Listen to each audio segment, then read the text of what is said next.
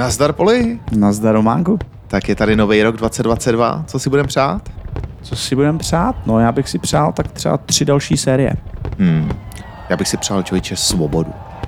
Svobodu. Toho si přeju taky. No tak si ho pozvem. Tak jo. Podvod sase. Super. Podvod sase. Podvod sase. Podvod sase. Podvod sase. Podvod sase.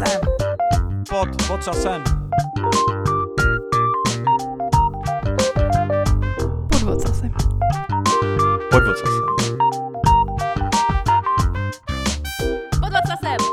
Vážení a milí posluchači, vítejte u dalšího dílu IT podcastu Podvod SASSem. S vámi opět u mikrofonu sedí Petr Polipolák. A Roman Joker, provazník. Ahoj, Románku. Čau. Tak jak bylo? Bylo to super, bylo spousta volného času, takže jsem si pěkně odpočinul. Co ty? Jo, ty jsi měl ty svátky.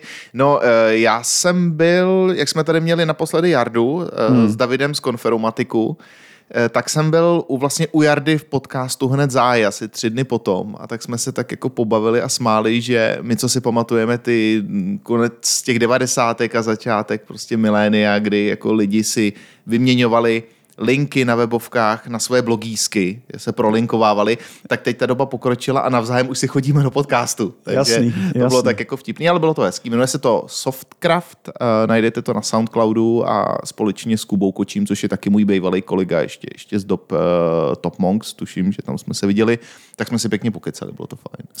Super. A to je taky formát podobnej, stejnej?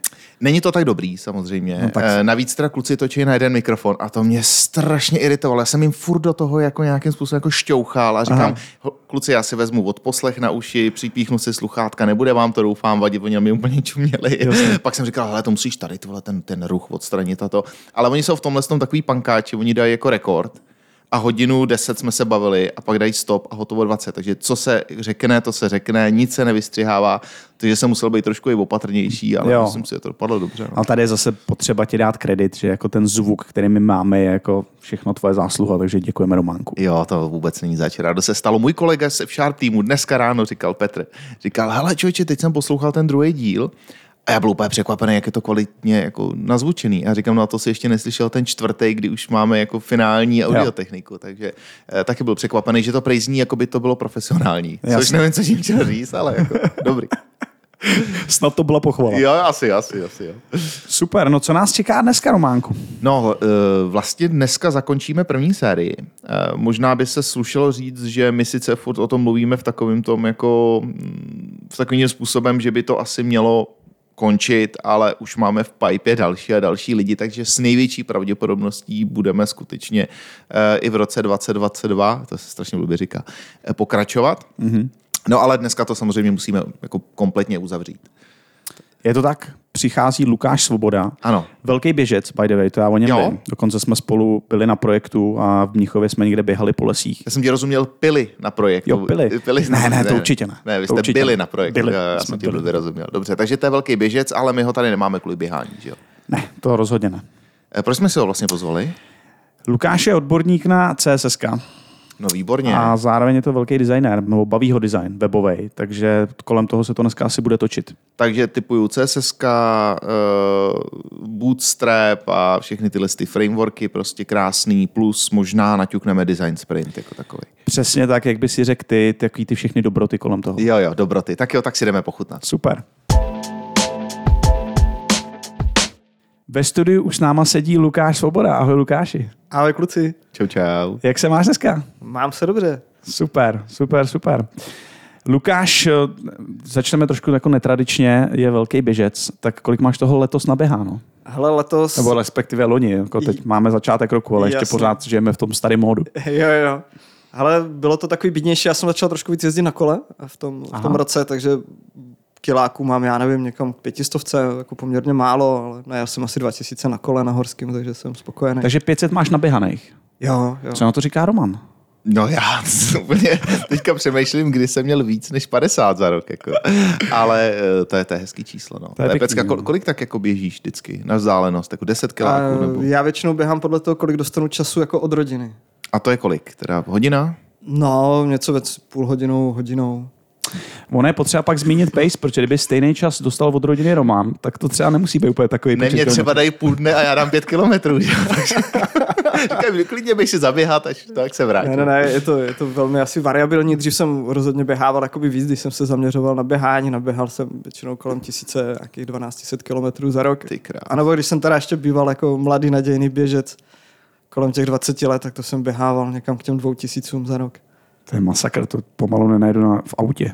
Ale to je takový jako rekurentní téma, tyjo. Furt se vracíme k tomu běhání. My bychom možná mohli pak udělat nějaký jako ne-IT díl, kde si pozveme nějaký opravdu jako vyběhaný běžce a trošku to jako probrat. Já teda nevím, co budu povídat. Jako to je trošičku ten díl si stají střílim jako jasně, do vlastního kolena. Jo? Můžeš se ptát. Ale možná se budu moc ptát jako na spoustu věcí, které mi nedávají smysl toho běhání. Jasně. No tak každopádně Lukáše jsme si nepozvali hlavně kvůli běhání, ale spíš kvůli CSS-kům a všemu, co se kolem toho točí. Tak Lukáši, možná začneme tím, že ty pracuješ v Sěnku, dělali jsme spolu dokonce na projektu. A čemu se teďka věnuješ konkrétně? A moje ta práce je trošku rozdělená mezi dva světy. Věnuju se jak kódu, a to z hlediska právě toho CSSK, HTML a frontendu. Většinou v rámci nějakého JavaScriptového frameworku. Mám to hezky rozdělené, protože pracuji na více do projektech, takže jeden projekt běží na Vue, další běží na Reactu, další běží na Angularu. Jeden máme, myslím, na Blazeru dokonce. Takže to mám opravdu velmi, velmi takovou pestrou činnost. A ta druhá část mé práce spočívá v designu, navrhování uživatelských rozhraní. To je hustý, takže ty teďka děláš na 4 projektech, nebo je to v rámci jednoho projektu, máš víc těch steků? Ne, dělám jakoby většinou na nějakých 2 až 3 projektech zároveň. Do toho občas přibude třeba i nějaký 4., bývá to někdy dočasný. Málo kdy se potkají v jeden den nebo v jeden týden, ale občas to taky nastane. Já vím o tom, že ty teda kromě těch věcí seš jako velký milovník a znalec CSSek, což je teda mimochodem i důvod, proč jsme si tě primárně dneska pozvali. Což mě teda přijde, že ten obor jako neustále jako se vyvíjí, protože já si pamatuju, když s tím člověk začal před nevím kolika už mraky let, tak to vypadalo úplně jinak, než to vypadá dneska. Přijde mi to komplexnější, to CSS-ko, ale zároveň teda jako řekl bych po tom, co se stalo s Flexem, tak mně přijdou některé věci jako geniálně jednoduchý. Jo. Možná úplně z globálu, kde vlastně dneska ty v úzovkách blbý CSS-ka jsou? Já si myslím, že ty v globále blbý CSS-ka jsou zajímavý v tom, že po těch 20 letech tady stále jsou, na rozdíl od nějakých dalších třeba jazyků, který se na webu objevily. A stále se vyvíjejí a za mě stále doplňují nějaké nové funkce, pomáhají nám budovat ten frontend tak, aby ty webové stránky se načítaly rychle, aby to fungovalo velmi dobře v podstatě kdekoliv, aby to bylo přístupné pro uživatele, takže v tomhle směru si myslím, že nám opravdu hodně pomáhají. A přijde mně, že se vyrojilo spíš hodně nástrojů jakoby okolo těch CSSek, ale to jádro samotné je stále v podstatě stejný, nějak zvlášť se nevyvíjí. Nebo respektive ty základy tam stále jsou. A to mě vlastně jako úplně překvapuje, když se nad tím zamyslím v porovnání s jinýma stekama. Jak to, že tady CSSka to v podstatě nemění, a vím, že se samozřejmě někam vyvinuli, že to takhle dlouho táhnou. Jak je to možný? Máš k tomu nějaké vysvětlení? Nemám. Jako opravdu řečeno nevím. Oni se samozřejmě nabalují, přicházejí nové funkce, přicházejí nové vlastnosti, přicházejí nějaké nové nástroje, layoutovací systémy typu Flexboxu, gridu, který nám pomáhají trošku líp budovat ten layout, ale takový to gro, jak to funguje, to víceméně je velmi podobný tomu, co bylo dříve, ale je to mnohem teďka použitelnější, snadnější a nejsou problémy s prohlížečema a tak dále. Hele, co teďka vlastně nejvíc frčí ohledně jako CSS kolem toho, ať je to třeba nějaký framework nebo UI knihovna nebo obecně třeba nějaký přístup, protože myslím si, že se dá už dneska k těm CSS-kům přistupovat vlastně z mnoha směrů. Těch přístupů je víc. Určitě hodně frčejí nějaký zápisy v rámci JavaScriptu, Style Components a podobný.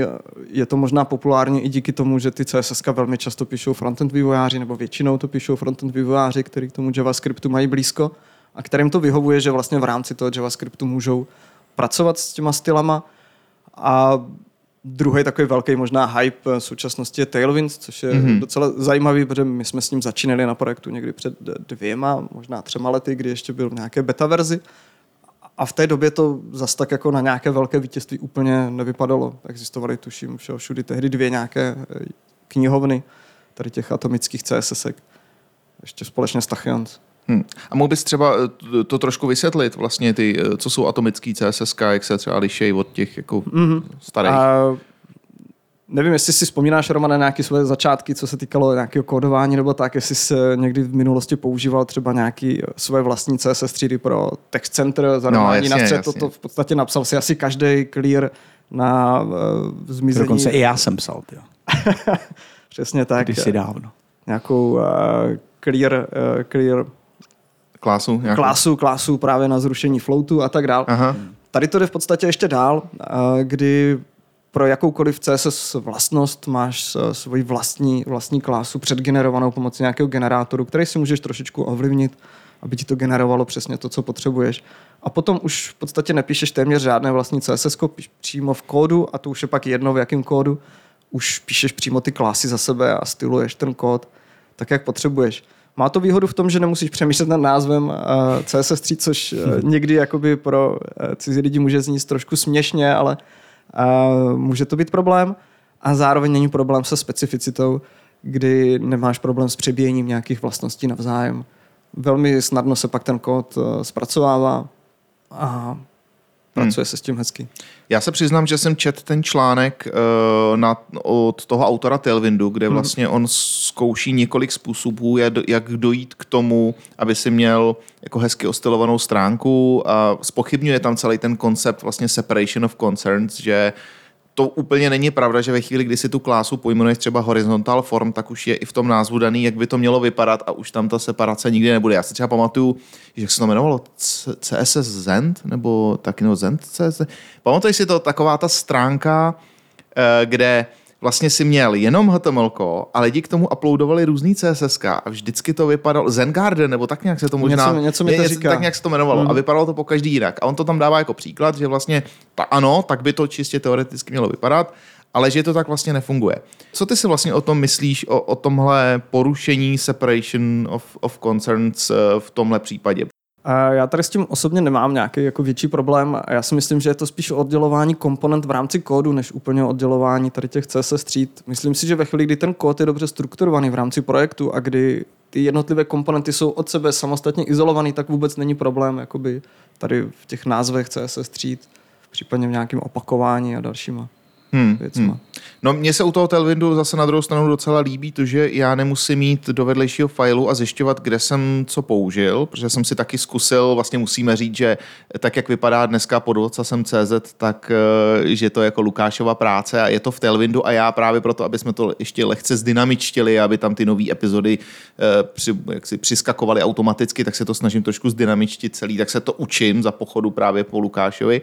A je dobrý, že prostě nemusíš jako přeskakovat. Máš to přímo v tom kódu. Vlastně někdo i řekl, že to je ideální na to, když ze Stack Overflow chceš skopírovat kus designu a někdo používá ten defaultní, nemá ten svůj konfig předělaný, tak velmi jako copy-pastem dojdeš k tomu, že to máš skopírovaný 1:1, jinak takhle bys musel kopírovat HTMLko a ještě jako CSS. Takže jak je při tom refaktoringu, teda je to asi lepší, ne? Je to určitě lepší, pomáhá to v podstatě i při nějaký dlouhodobý správě toho kódu, kdy můžeme v podstatě kamkoliv sáhnout. Na našem projektu máme někdy problém s tím, že musíme nějak upravit kousek stránky, aby vypadal trošičku jinak než jinde. A ve chvíli, kdyby jsme to museli dělat pomocí klasického CSS, tak musíme vymyslet název nějaké nové třídy, nějaký modifikátor, popřemýšlet nad tím, jak to udělat. Tady v podstatě jenom měníme CSS, můžeme to měnit pomocí nějakého Google Tag Manageru, jednoduše z nějaké třetí strany, v podstatě upravovat ten náš kód dynamicky, aniž bychom sahali přímo do CSS, šli cestou nějakých inline stylů a podobně. No a to se chci zeptat, jak se to teda liší od těch inlineů? Protože já můžu přijít a můžu tam napsat prostě klasicky jako color pink, tak jako dělám vždycky, když zkouším, jestli mi funguje hot reload. Jak se to liší? Inliny jsou naprosto něco jiného. Ať už co se týká nějaké kaskády, kdy v podstatě inliny mají mnohem vyšší samozřejmě prioritu, takže je mnohem obtížnější je přebít. A druhá věc je samozřejmě opakovatelnost, protože ve chvíli, kdy je to opravdu CSS třída, což je CSS třída, tak v podstatě změnou na jednom místě, většinou v rámci nějakého toho konfigu, to v podstatě měním na všech místech, na rozdíl od inline stylu. A ještě jedna věc, která mě ohledně celého toho trošičku jako trápí, a to je to, když jsme se vraceli k těm začátkům, kdy člověk udělal CSS-ko, nahrálo přes FTP-ko a ono to tam prostě bylo, nalinkoval to hotovo 20, tak mně přijde, že na to, že to jsou, a omlouvám se všem jako kodérům, v úzovkách jenom blbý CSS-ka, tak je kolem toho teďka jako, použiju své oblíbené omrdesát věcí kolem. To máš jako aglifikace, minifikace, blblifikace, jakákoliv, nevím. Nepřijde ti, že jako ta komplexita strašně vyrostla na to, že to jsou fakt jenom jako styly? Já si myslím, že to je spíš jenom komplexita těch nástrojů okolo, že to není ta komplexita přímo těch CSS-ek. Pořád můžeš psát to CSS-ko, jak jsi zvyklý v klasickém samostatném souboru. Za mě osobně mně přijde, že je úplně jedno, jakým stylem to píšeš, jestli to píšeš Tailwindem, jestli využiješ nějakou UI knihovnu, jestli to píšeš Style Componentama, nebo tak. Vždycky je to stejně pořád, jenom jak kdyby to CSS-ko to tam je a je už jenom jakoby o tom, jak si s tím souborem jakoby dál pracuješ, co s tím chceš dál dělat. A k tomu pak můžeš potřebovat nějaké jakoby další knihovny, minifikace, ale tady to jsou věci, které se většinou dějou automaticky, jsou součástí celého procesu, protože stejně minifikuješ třeba JavaScript v rámci toho projektu. No a znamená to, že tahle komplexita, která tím pádem narostla, pomáhá ti to třeba, že míň kóduješ a víc jako používáš ten kód zvenčí, nebo jak se změnil ten tvůj způsob práce díky tomu? Já bych to možná řekl na tom příkladu toho Tailwindu, kdy namísto toho, abych já nejdřív šel do CSS, vymyslel si nějaký CSS třídy a pak to doplnil do HTML nebo naopak, tak teďka já jdu přímo do nějakého toho HTML kódu a HTML jako ve smyslu, že to může být kus HTML kódu ve Vue projektu nebo tak, to je úplně jedno. A tam rovnou v podstatě jenom tvořím ten kód, rovnou s tím pracuji. V podstatě nedělám vůbec nic jiného, takže je to mnohem díky tomu rychlejší, protože rovnou jdu k jádru té věci, rovnou vytvářím ty dané komponenty. Jo. Přijde mně, že to zároveň hodně třeba pomáhá těm JavaScript vývojářům, kteří velmi neradi chodí do CSS souboru. Oni v podstatě to nemají rádi, takový ty složený závorky, a furt přemýšlel, co to tam je a tak. V tomhle směru jim jakákoliv nějaká UI knihovna nebo ten Tailwind výrazně pomáhají, protože mají nějakou dokumentaci, vidí tam ten kód, jak vypadá a jak spolu souvisí a mnohem líp se jim s tím pak pracuje. Hele, a u nás v Sěnku co všechno teda vlastně používáme za... Jedeme jako výhradně na Tailwindu, nebo máme to rozházený nějak? Jako, to... Viděl jsem i materiál UI hodně používáme, že jo? Hele, je to asi... projekt od projektu úplně odlišný. Na některých projektech jedeme klasicky v SASu, kdy zapisujeme kód třeba pomocí jako nějaké konvence typu BEM a podobně. Vím, že nějaké interní projekty jsou na Style Components, na Emotions knihovnách. A tak na tom mým konkrétním projektu pracujeme právě s Tailwindem, ale zároveň tam máme CMS, který využívá Vuetify knihovnu, která je v podstatě taky založená na materiál designu. Takže je to velmi pestrý, určitě to máme velmi, velmi rozvrstvený. Vždycky záleží na tom klientovi a na tom projektu. Ale když tě takhle poslouchám, kdybys dneska začínal, nebo dejme tomu, že máme tady nějaký CSS kodéry, který dneska začínají, co bys jim doporučil? Jako, co by měli nastudovat, čím by měli začít? Jako, změnilo se to oproti tomu, když ty jsi začínal? Já když jsem začínal, což už je opravdu hodně let, abych řekl pravdu, tak... Já bych jim spíš doporučil, aby se nezaměřovali úplně tolik na nějaké tady ty fancy věci, ale spíš se trošku zaměřili na to jádro. Protože mně přijde, že jakoby spousta lidí umí používat Flexbox, umí používat grid a už mají nějaké zkušenosti s container queries, které budou pomalu přicházet a tady těma všema jako krásnýma věcma, které nás čekají a které se používají, ale zároveň mají velký třeba nedostatky, co se týká pochopení toho jádra, toho CSS, co tam je vlastně na pozadí, protože tam není žádný debugger, který by ti řekl, tady máš chybu, protože v CSS v podstatě chyba není. Ono to buď vypadá tak, jak chceš, anebo to vypadá jinak.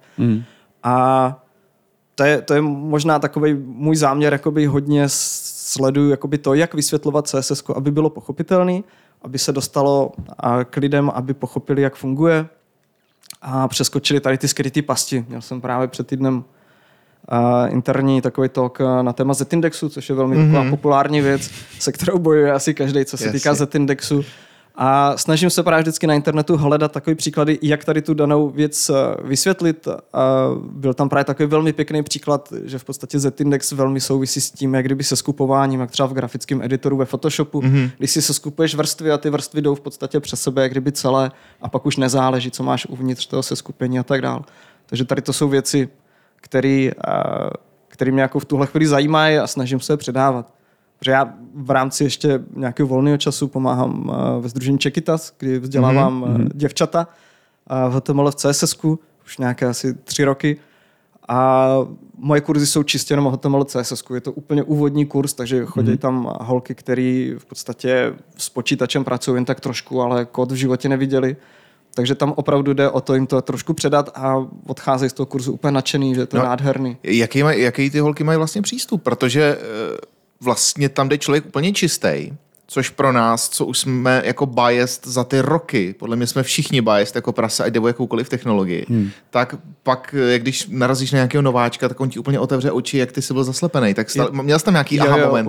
Určitě. Já právě jakoby ten kurz v podstatě dělám po každý jiný. Já školím většinou tak 3x, 4x do roka a po každý jakoby to vždycky ještě upravuju právě podle nějaké zpětné vazby a v podstatě od toho, co jsem jakoby školil před 3 roky, tak ten současný se výrazně liší. Já jsem ho v podstatě výrazně zjednodušil a soustředil se opravdu jen na to základní a opravdu tam holkám zdůrazňuju, že to není žádná raketová věda, že tam není potřeba matematika, angličtina, nic takového, že to v podstatě jenom o pečlivosti a že je to zároveň strašně kreativní proces, což se samozřejmě holkám líbí, takže vždycky jim říkám, zkoušejte to dělat různě, jak vás napadne, nesledujte jenom jako nutně mě, zkoušejte si to upravovat podle sebe a je to jenom o pečlivosti, závorky, středníky, špičatý závorky, složený závorky. To jim dělá největší problém, jinak jakoby to pochopení je pak v pohodě. S tím už pak vůbec nemají problém. Ale to mě napadá, ty jsi zároveň i UX designer, je to vůbec oddělitelný ty dvě věci, protože já třeba vím, jako jak hezký věci ty dokážeš vygenerovat a kdyby to třeba člověk v sobě neměl, tak může dělat vůbec CSS kodéra bez té druhé části?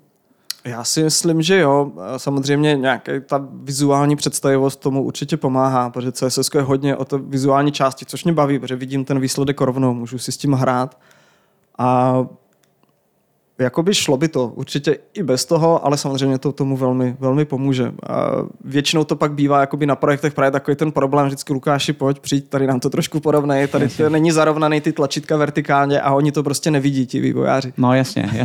No protože prakticky pak přemýšlím, že takovejhle CSS koder by musel vyloženě mít v tom backlogu napsaný, jak to má vypadat, prostě v podstatě 100% a v podstatě to jenom copy-pastenul, respektive předělal to do toho kódu. Tady trošičku pomáhají právě takzvané opravdu podrobné nějaké style guidy, kdy se zaměřuje ten designer se zaměřuje čistě spíš na komponenty, na to poskládání a aby to mělo pak návaznou logiku. Pokud ten design je opravdu udělaný velmi dobře, že na sebe navazuje, že je logicky udělaný, že každý nadpis má od sebe stejné odsazení, třeba dolů, tak pak ten kodér to vezme, vidí tam jakoby ten řád a není problém to jakoby předat dál. Jak dlouho to děláš? A teď záleží, co konkrétně, nebo když jsem udělal po první webovou stránku, nebo jako když jsem se začal živit. No, jak dlouho ty CSSka děláš? Jo? Hned navážu otázku. A jako první webovou stránku myslím, že téměř přesně jsem vygeneroval před 22 lety, protože od té doby si píšu svůj... na tom stejně, no. To je masakr, kucí. Píšu svůj osobní blog.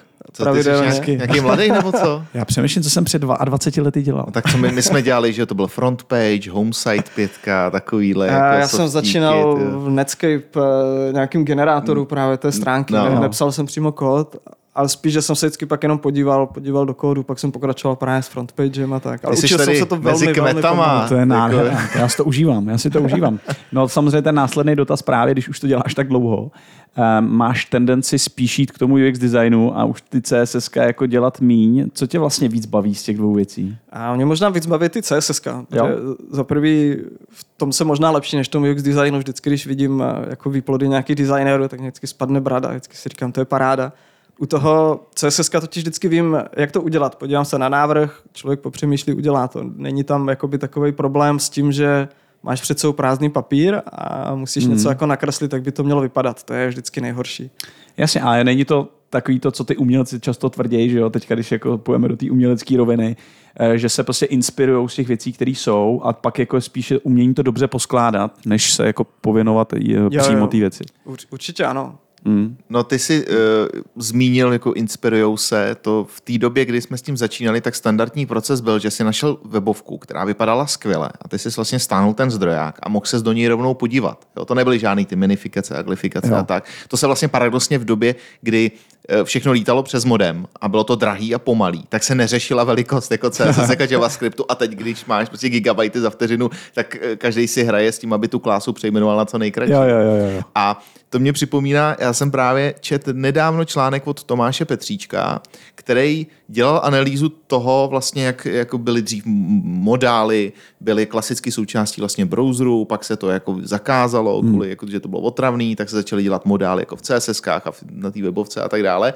A právě tam popisuje jako úpadek té určitý kreativity, nebo i toho sdílení v té komunitě, že vlastně ty si našel něco, co bylo hezký a mohl si to okamžitě vykopčit. Teď to neuděláš, protože teď to máš prohnaný nějakýma jakoby hnusama, celkově jako nemůžeš se úplně podívat, jasně, můžeš se podívat do Developer Tools, vidíš to, jak to máš, že jo, Computed, a vidíš, jak to, jako, ale blbě se to kopíruje, blbě se to jako dělá. Co myslíš, Lukáši, jako tato vlastně, ty si ještě pamatuješ tu kreativní dobu, kdy vlastně takhle to fungovalo, teď už to tak není. Jo. Já možná trošičku uteču z otázky, mě tady v souvislosti s tím napadlo právě, že jsem nedávno viděl srovnání, jak vypadalo UI webové stránky před asi 10 lety a jak vypadá teďka, že před 10 lety tam člověk měl titulek, nějaký logo a obsah a teďka, když otevřeš tu webovou stránku, tak ti vyjede cookies lišta, consent lišta, vyjede ti, jestli chceš zapnout notifikace, a všechny tady ty jakoby otravné věci ti tam začnou naskakovat a tak, než se vůbec dostaneš jakoby k tomu obsahu, k tomu, co je hlavní na té stránce. Do toho tě ještě možná někdo ukradne nějaký ten scroll hijacking. Ne, ale už tam není ani taková ta hackerská komunita, prostě, že si to jako sdílíš, prostě bereš si ty věci, které ti fungují a zase se to nabaluje. Nepřijde ti to vlastně chučí svým způsobem? Jako... Asi ne. Mně přijde, že třeba hodně tady to sdílení návrhů funguje mezi designerskou komunitou, kde existují různé facebookové skupiny, existují nějaké komunity okolo těch designerských nástrojů, jako je třeba Figma, Zeppelin a podobně, kdy jakoby můžeš vidět nějaký best practices a podobně, takže... Myslím, že se to přesunulo, jenom je nám. Myslím, že se to trošičku třeba přesunulo, anebo pokud člověk hledá, tak asi určitě najde. Na CSS Tricks toho vychází stále jako spousta. To ještě funguje? Rozhodně. No je to asi víc formalizovaný, ne? Jakože já vím, že třeba Tomáš Horáček, náš první host, někde propagoval Atomic Design, se to jmenuje. A myslím si, že to je zrovna něco, co vzniklo tak nějak jako formálně, můžeš si to vzít, můžeš se z toho inspirovat, ale není to tak, že si skopíruješ nějakou webovku, která se ti líbí a vezmeš ji prostě do svý. Jo. To jsou ty vzácné okamžiky, kdy host tiše souhlasí, ale není to slyšet. Ale já se ještě vrátím, mě zavili ty Czechitas. Ono to souvisí s otázkou, který tady máme, která je spíš o těch začátcích. Jaká věc se dělá v CSS-kách tradičně blbě? Jako když to vidíš, řekneš, tak tohle ne. Nebo třeba ty holky, když s tím začínají, tak první věc, na kterou je upozorňuje, že jako bacha na to. Jo, když pominu tu syntaxi chlupatý, špičatý, závorky, středníky a tak dále. A nemyslím si, že by se přímo něco konkrétně dělalo jakoby špatně. A na některých projektech může být problém právě s nějakou specificitou, jestli tam třeba zbytečně úplně zanořuje, tam člověk píše position relative jenom proto, že mu to prostě nefunguje a není si jistý proč, což je zrovna taky jedna z vlastností, která jakoby není zas tak dobře vysvětlená a kterou spousta lidí v podstatě nechápe.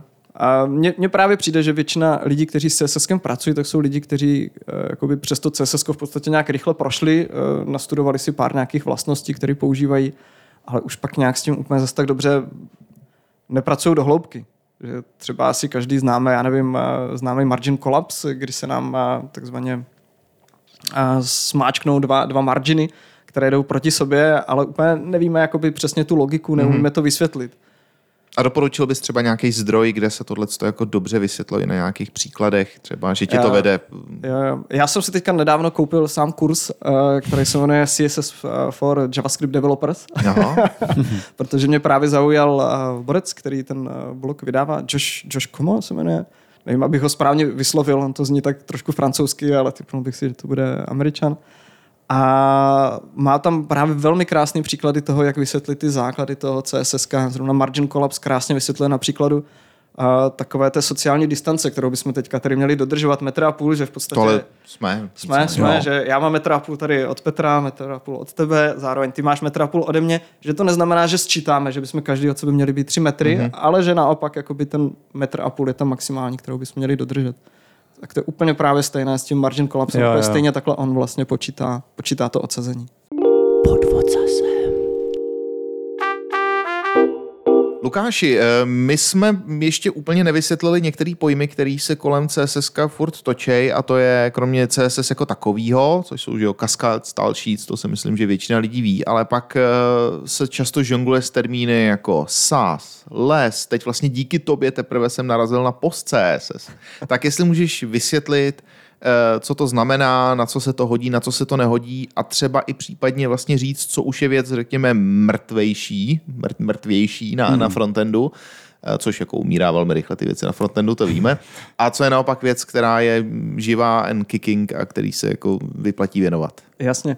A tady to jsou nástroje, LESS, SASS a post-CSS jsou nástroje, které pomáhají psát CSS trošičku efektivněji a rychleji. A začaly se hlavně používat v minulosti kvůli tomu, že chyběly některé klíčové vlastnosti v CSS, které bys tam očekával a které by se ti hodily. Typicky proměny, protože asi bys chtěl si někde nadefinovat jednu barvu v rámci jako proměnou, jako v jakýmkoliv nějakým jiným programovacím jazyce a to pak dál používat.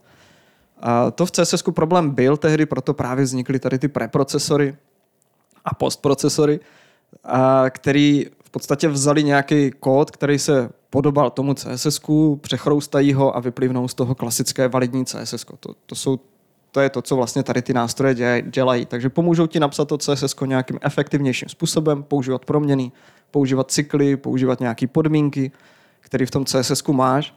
A na základě toho pak vznikne nějakým dalším postprocessingem, pomocí nějakého dalšího nástroje vznikne klasický validní CSS, který už se pak dá dál použít. Takže není to jakoby věc, která by šla použít nějak live, ale používají to vlastně vývojáři jako takový svůj vývojářský nástroj. Co se týká současnosti, tam už ta důležitost trošičku upadá, protože CSS už má své vlastní jakoby proměny, oni tomu říkají CSS properties, nebo variable properties, kdy už si můžeš definovat něco jako proměnné v CSS-ku a mají spoustu výhod oproti těm sasovým proměným, protože k nim můžeš přistupovat i pomocí JavaScriptu externě. Ty CSS proměny jsou pak přístupný i později, takže můžeš si je nadefinovat v jednom projektu a v podstatě v dalším CSS souboru je můžeš začít hned dál používat. Jakmile jsou aktivní na té dané stránce, protože oni jsou v podstatě uložené jak kdyby v rootu, v kořenu té stránky, tak pak už jdou používat v podstatě kdekoliv na stránce. Samozřejmě v tom SASu jde používat takzvané zanořování toho CSS, kdy ten kód se píše rychleji, pohodlněji. Díval jsem se, že i to se plánuje zavést CSS někdy v budoucnu. Je to v rámci nějakých draftů CSS, že se to chystá, takže uvidíme. Je možné, že tady ty nástroje, jakoby ta důležitost postupně bude upadat. Co se týká těch současných, tak asi nejpoužívanější je SASS, který takovou tu svoji bitvu s lesem pravděpodobně vyhrál, kdy les byl poměrně hodně populární, já jsem s ním taky začínal. Vypadal trošičku přístupnější, používal ho tehdy Bootstrap, tuším v 3 verzi a potom přešel Bootstrap taky na SASS a v tuhle chvíli už je asi dominantní, co se týká tady těch nástrojů. A tak to jsou preprocesory teda? To jsou preprocesory, SASS ale jsou preprocesory, post-CSS je postprocesor. A já se přiznám, že tam zase tak moc rozdílu nevidím. Post-CSS v podstatě používáme jenom nějaký nástroj někde na pozadí, který nám kompiluje třeba ten Tailwind, protože Tailwind ho jak kdyby používá. Ale nevyužíváme tam z něj jakoby nějaké další, nějaké výrazné funkce. Ale celkově vidíš do budoucna teda celou důležitost těch věcí, že bude mizet tím, jak bude se zvyšovat podpora v prohlížečích a jak se bude vylepšovat syntaxe CSS jako takový. Přesně tak, protože CSS proměny už jsou v podstatě široce podporované, dají se použít v podstatě úplně kdekoliv. Pokud člověk nepodporuje nějaké starší obskurní internet explorery, tak určitě to není problém. Používáme to naživo v podstatě na většině projektů. Jakou vlastnost CSS ty obecně považuješ za jako nedoceněnou a málo využívanou, přitom to tam jako je a je to úplně geniální? To je těžká otázka. Přiznám se, nevím, určitě mám rád poměrně dědičnost, o které se taky zas tak moc neví, co je vlastně, co se dědí, co se nedědí. A málo kdo třeba umí trošku pracovat s tou kaskádou, jak vlastně ty a vlastnosti jdou za sebou, která má přednost, která nemá přednost. Myslím, že kdybychom dali nějakým frontend vývojářům nějaký specificity battle, nějaký souboj, jakoby kdo vyhraje a dali bychom jim tam nějaké příklady CSS Street, nevím, jestli by to dokázali jak kdyby odhadnout. Takže... No, vyhraje vykřičník important. Jo, já jsem právě teďka ve vlaku viděl takovou pěknou vizualizaci, že právě tu specificitu přirovnávali k takové karetní hře, kdy vlastně se přebíš navzájem těma trumfama a na konci tam právě byl borec a říkal, teď mě nedostaneš, já tady mám trojkombinaci, prostě nesmíš editovat HTML, nemáš JavaScript a mám to všechno v inline style. A borec říkal, ty já mám poslední kartu, to asi nedám. A na poslední kartě měl important. Tak to je hezký. Ještě jedna věc mě u těch CSS se dlouhodobě zaujala a to je to, co vlastně všechno vyřešil z mýho pohledu, zase člověka, který si to pamatuje relativně od začátku, Flex. Jo, Flex, protože když si třeba dáte teďka hledat, že chcete typicky, chci do divu vycentrovat text, jo, a dáš to na Stack Overflow, tak najdeš milion různých hnusných hacků před Flexem a pak někdo řekne just use Flex a máš tam asi dva ty příkazy, jak se to dá vlastně jako vyřešit. Takže jak ty vnímáš ty jako Flex, co vlastně proved s CSS-kama a s jejich používáním? Já si myslím, že Flex udělal jednu strašně důležitou věc, že právě přinesl opravdu nový layoutovací systém do toho CSS, protože dřív se pro layout používalo v podstatě kde co. Tabulky, iframey, jo, float klasický, který měl spoustu neduhů a který taky byl určený k něčemu jinému. Takže zatím se tam používaly věci, které nebyly určeny k tvorbě přímo layoutu stránky, protože ono to dřív nebylo potřeba. Ty stránky byly v podstatě jednoduché, kopírovaly klasické jakoby papírové dokumenty. Teprve až později najednou se začaly ty stránky rozrůstat, ten design začal být opravdu trošičku jiný než dřív, takže začalo člověk chtěl mít obsah vedle sebe, monitory najednou byly větší, více toho vešlo, do toho přišla responsivita, která v podstatě bez Flexu taky bylo docela jako dobrý peklo, to všechno hezky zarovnávat, zobrazovat a tak dále. Takže Flex tady tomu strašně moc pomohl a pomohlo jakoby lidem jako ukázat, že v podstatě layout lze tvořit jakoby jinak a přinesl spoustu nástrojů tady proto. Teďka společně s CSS Gridem.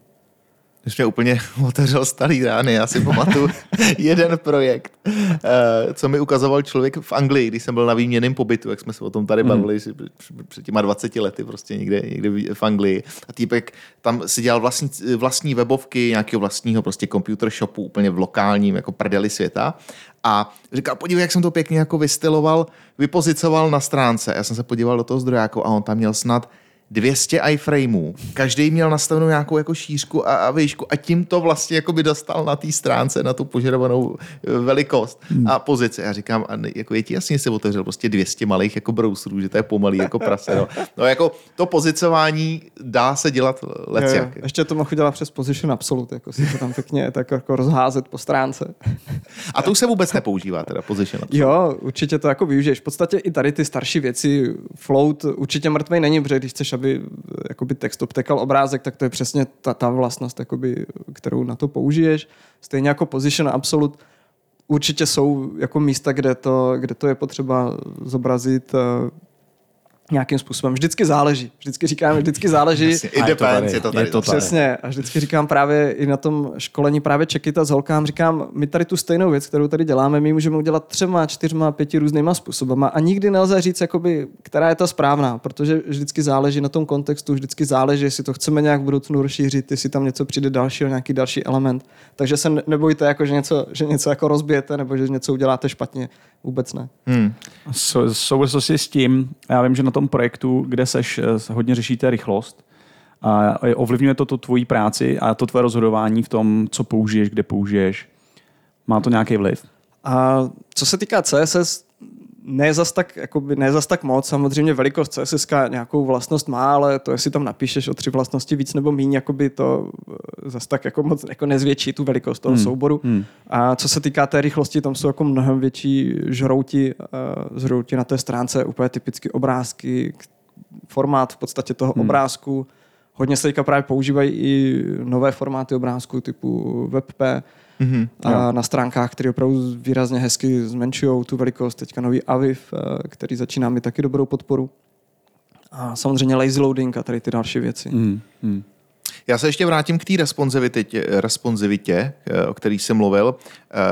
Media queries už jsou docela dlouho v CSS-ku a už jsem se naučil nějakým způsobem používat i já. Nicméně teď jsem nedávno zaznamenal něco jako element container queries. Prosím tě, co to je? A v podstatě budou to zvané content queries, kdy budeš definovat velikost elementu na základě jakoby jeho rodičovského prvku. To znamená, řekněme, že budeš mít nějakou komponentu, typicky třeba karty, úplně klasická, kdy máš nějaký obrázek, titulek pod tím, nějaký border nebo stín okolo. A teď si představ, že ten layout vlastně chceš měnit ne podle toho, jak je rozlišení stránky, ale podle toho, kam je vložená. Protože ona může být vložená na stránce do nějakého boxu, který je na půl stránky, může být vložená do nějakého elementu, který je přes celou stránku. A to znamená, že nezáleží úplně tak na tom viewportu, na té velikosti té obrazovky, ale záleží právě na tom rodičovském prvku. Takže ty tam v podstatě jak kdyby definuješ takové média queries pro nějaké jak kdyby elementy. Takže podle toho, jak ten rodičovský element bude velký, tak budeš definovat schování té komponenty uvnitř. A dá se tohle aplikovat i teda na celý ten viewport, jakoby na celý to body? Takže že třeba by vlastně do budoucna ty media queries šly bokem a byly by to jenom tyhle ty parent queries na úrovni celé stránky? Nebo? Já si to asi úplně nemyslím. Myslím si, že media queries určitě taky budou mít místo, protože v podstatě to zase tak nedává smysl, protože právě media queries v podstatě jakoby dělají to pro celou stránku, pro celý ten viewport. Takže tam si myslím, že určitě ten smysl mají. Že se to bude doplňovat prostě. Že se to bude doplňovat, podobně třeba jako Flexbox taky úplně nepřevzal jako všechno nějaké pozicování. Občas ti opravdu stačí dát to do inline bloku vedle sebe a nepotřebuješ to dělat jako nutně flexem, pokud jsou samozřejmě splněny nějaké další podmínky. Ale asi jako poslední věc, kterou tady mám velkou, co se týče CSSek, tak to jsou jednotky, protože to je vždycky u mě jako nevím, jestli teda pixely, points, pikas, centimetry nebo m, rem, procenta. Já jako, je mi jasný, že když se zeptám, tak jak já jsem zvyklý se ptát, tak dostanu odpověď it depends. Jako, úplně to k tomu směřuje. Ale stejně se tak jako zkusím zeptat. Jo? Na co teda ty jednotky, jaký použít? Nebo jestli je tam nějaký jednoduchý pravidlo. Třeba představ si, že já jsem jedna z Czechitas a zeptám se, prosím tě, Lukáši, ty jednotky, co bys mi poradil? Co mám já nebohá udělat? Jasně. Na Czechitas přímo já jim říkám, budeme používat pixely, i když se to ne vždycky hodí, protože je to pro holky samozřejmě úplně nejjednodušší varianta pro pochopení, protože je to jakoby přímý, není tam žádnej nějaká logika nad tím, ale samozřejmě při reální praxi určitě doporučuji používat relativní jednotky pro text. Ve chvíli, kdy uživatel má nastavenou nějakou velikost textu v rámci celého prohlížeče, já nemyslím teďka zoomování přímo v prohlížeči, ale nastavenou velikost textu, protože třeba hůř vidí, tak ve chvíli, kdyby použil pixely, tak ten text se prostě nezvětší. Ten se opravdu zvětší jenom, když použiješ tu lupu. Ale to nemusí používat všichni, protože ty chceš mít větší text na všech webových stránkách, nejenom na ty jedny. Takže kvůli tomu určitě používá relativní jednotky. A ty relativní jednotky v tuhle chvíli jsou Emy a Remy. Přiznám se, že Emy jsem snad v životě nepoužil. To je jednotka, která mě vždycky přišla strašně divná. A čím se liší teda Emy a Remy? Liší se jednoduše. Možná nejdřív vysvětlím Rem. Rem je relativní jednotka, která vychází z velikosti písma na root elementu, což je v našem případě HTML element nebo HTML dokument celý. Ten má ve většině případů nastavenou velikost 16 pixelů. A uživatel si to právě může změnit v tom browseru, že si nastaví, že má třeba 20 pixelů. A Remy se pak používají, že já napíšu 1,5 a v tom případě je to 24 pixelů velikost písma a proporčně se mě všechno zvětšuje, zmenšuje. Takže M jednotka se oproti tomu liší, že vychází z relativní jednotky nadřazeného rodičovského elementu. Takže mám, já nevím, nějaký box na stránce a tomu nastavím velikost písma 30 pixelů a potom bych nastavil jednotku uvnitř na 1,5 remu, tak by to bylo nějakých 45, ale vždycky bys musel vlastně vědět, jakou máš tu jakoby velikost toho písma na tom rodičovském elementu, což je takový hodně nepřehledný. Takže v tuhle chvíli se určitě používají ty remy v podstatě napříč. A používají se hlavně právě pro velikosti textu. Marginy těma asi dělat nebudeš, Já je používám právě i pro marginy a odsazení, i když ne každý to dělá. Ono vždycky záleží, protože někdy chceš, aby se to jak kdyby odsazovalo proporčně i podle velikosti písma. Dává to určitý smysl. Někdy to dávat smysl nemusí. Takže já to používám, ale jakoby jsou lidé, kteří pro marginy klasicky používají pixely, protože tam je to opravdu trošičku jakoby diskutabilní, jestli to opravdu vždycky má být 20 pixelů mezi sebou, anebo jestli to má být závislé na velikosti toho písma, na tom dokumentu, to odsazování. Co se týká dalších jednotek, tam už vždycky na nějakou velikost, šířku, výšku, můžou to být procenta, můžou to být pixely, můžou to být remy, tam zase záleží na použití, protože někdy je to nějaká fixní velikost, někdy je to opravdu třeba polovina stránky a tak dále. OK, tak děkuju, to jsem potřeboval slyšet tohleto. Tak já jdu předělat ty webovky.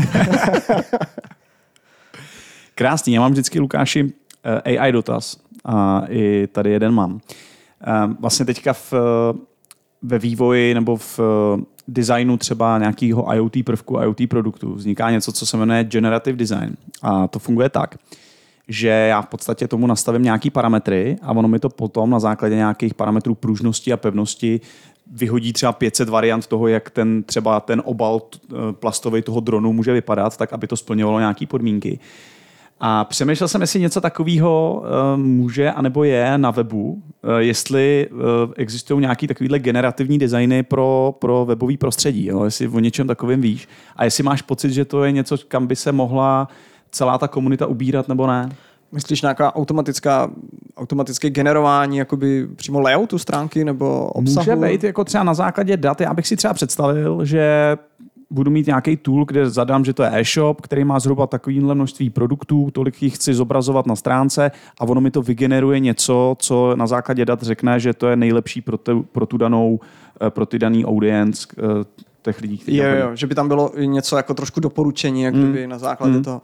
V tuhle chvíli můžeš si stáhnout mraky různých šablon pro veškerý možný systémy, můžeš používat nějaký UI knihovny typu Bootstrap a podobně, kdy si v podstatě jenom skládáš tu stránku z nějakých už jakoby existujících prvků, ale jako přímo, že by to generovalo nějak tady ten obsah, možná nějaká CMSK jako mají nějaké pokročilé funkce, kdy můžeš si jako vygenerovat nějakou komponentu třeba na základě nějakých proměnných. Přiznám se, že nevím, tam úplně nejsem kovaný právě v CMSK. Vždycky říkám, jsem jeden z mála vývojářů, který jako nikdy pořádně nedělá s WordPressem.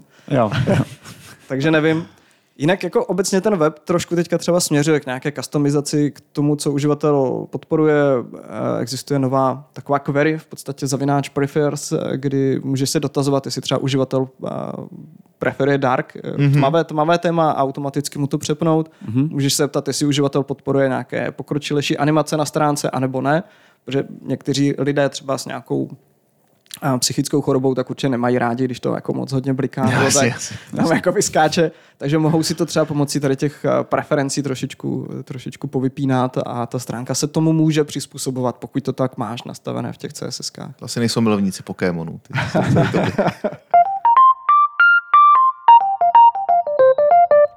Tak Lukáši, blížíme se k závěru a tam se vždycky ptáme podobně a i u tebe nás to zajímá, kam teďka směřují tvoje kroky, co teďka plánuješ dělat? Jako myslíš kromě toho, jako že odejdu tady z kanceláře? Jasně, že půjdeš na oběd nejspíš za nějakou hodinu, to jsem ani nemyslel. No. Já už jako delší dobu plánuju právě nějak zkusit pravidelně sepisovat třeba něco jako nějaký odborný blog nebo zkoušet to dát nějak jakoby dohromady, protože opravdu mě zajímá takový to téma nějakého přenášení těch informací a povědomí o CSS do nějaký srozumitelné formy, spíš třeba právě pro začátečníky anebo pro lidi, kteří by se k tomu chtěli vrátit a chtěli by a získat ty informace a dostat se trošičku jakoby pod pokličku, aby pochopili, jak to vlastně funguje a řekli si, aha, tak takhle to je vlastně. Tady to je to, s čím jsem bojoval, co jsem vlastně nikdy neviděl. Věděl jsem, že to tak je, ale nikdy jsem vlastně nevěděl proč a tak. Takže nějak tady nějaký meetup třeba, že by založil nebo něco takového. A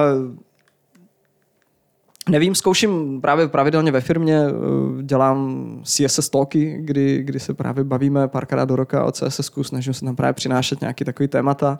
A zároveň mě tady ty věci hodně pomáhají, že já sám se jakoby vzdělávám. Vždycky říkám, že vlastně i díky tomu, že třeba učím Czechitas s úplným základem HTML CSS, tak já jsem si to vlastně musel projít a musel jsem to vlastně úplně dokonale pochopit a zjistit, jak to vysvětlit, protože díky tomu, že jim to jsem schopen vysvětlit, tak díky tomu to i výrazně líp chápu. To je úplně stará poučka, jestli chceš něco umět, tak to začni učit. Že ti nedá to ego, že bys vypadal jako debil, tak se to opravdu musíš pochopit. Přesně to funguje. No tak budeme ti v tom, Lukáši, držet palce, protože myslím si, že rozhodně máš co říct, takže konečně to nějak dát dohromady, sepsat, či jinak dát dohromady, tak to rozhodně smysl dává. Takže budeme ti držet palec a díky, že jsi se sem dostavili podruhý, protože první to trošku zastavila nemoc, tak jsme rádi, že jsme to nakonec takhle hezky zrealizovali. Moc děkujem, měj se hezky, ať se daří a já si myslím, že se určitě ještě uslyšíme, protože CSS Talks, jdu si to dát tady do firemního profilu, že mě to zajímá. Super, měj se krásně, ať se daří. Tak díky jo, mějte se kluci, čau. Podvod se sem. Poli. Tak my jdeme do finále. A je to tak vážení, no tak nějak, ne? No tak nějak. Hele, tak šestá série, šestý díl první série. Šestý díl, takže... Je to hotové, it's done. Konec. Co teď? Filma, co teď? No nic, tak teďka možná tě půjdu ještě vysekat fenejčelku rychle. Zase. A... no co? Asi dáme druhou, ne? Nebo to ještě nebudeme nějak oficiálně oznamovat? Hele, já si myslím, že založili jsme to celý na tom, že když nás to bude bavit, že to budeme dělat dál a nás to baví, takže jedeme dál. Tak jo, no tak to bereme jako oficiální oznámení. Je to tak. Dobře, je to tak. Tak jo, tak poslouchejte nás i nadále. Twitter @podsasem nebo www.podsasem.cz. Těšte se na nové věci, které tam pro vás i na webovkách připravujeme. A co nevidět, v průběhu ledna 2022 vykopneme druhou sérii. Těšíme se na to, mějte se krásně a přejeme vám krásný nový rok 2022. Mějte se, čau. Čau.